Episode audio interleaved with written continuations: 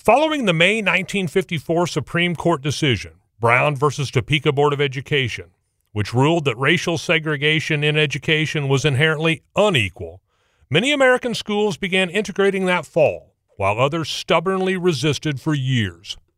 Southeast fell into the former category, enrolling Roberta Slayton and Helen Carter, our university's first African American students. Hello, I'm Dr. Joel Rhodes, and to celebrate the university's birthday, let's talk about Roberta Slayton and Helen Carter. Slayton enrolled on the first day of the fall term in 1954 as an art major, and Carter followed soon after, having already attended college for two years at Lincoln University in Jefferson City. Their attendance, however, was anything but easy, as these African American students fended for themselves amid an all white student population and faculty.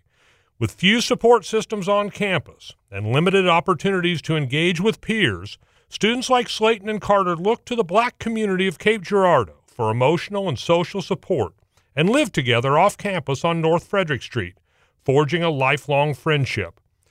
In May 1956, Helen Carter, who did her student teaching in Southeast Lab School, graduated from Southeast Missouri State College with an education degree, earning the distinction as the first person of color to do so. Reflecting on her place in history, she credited the local African American community, explaining modestly, I'm Cape Girardeau's graduate. After Roberta Slayton graduated from Southeast, both women taught for years in the region, a challenge considering that in many schools the students might be integrated, but not the teachers.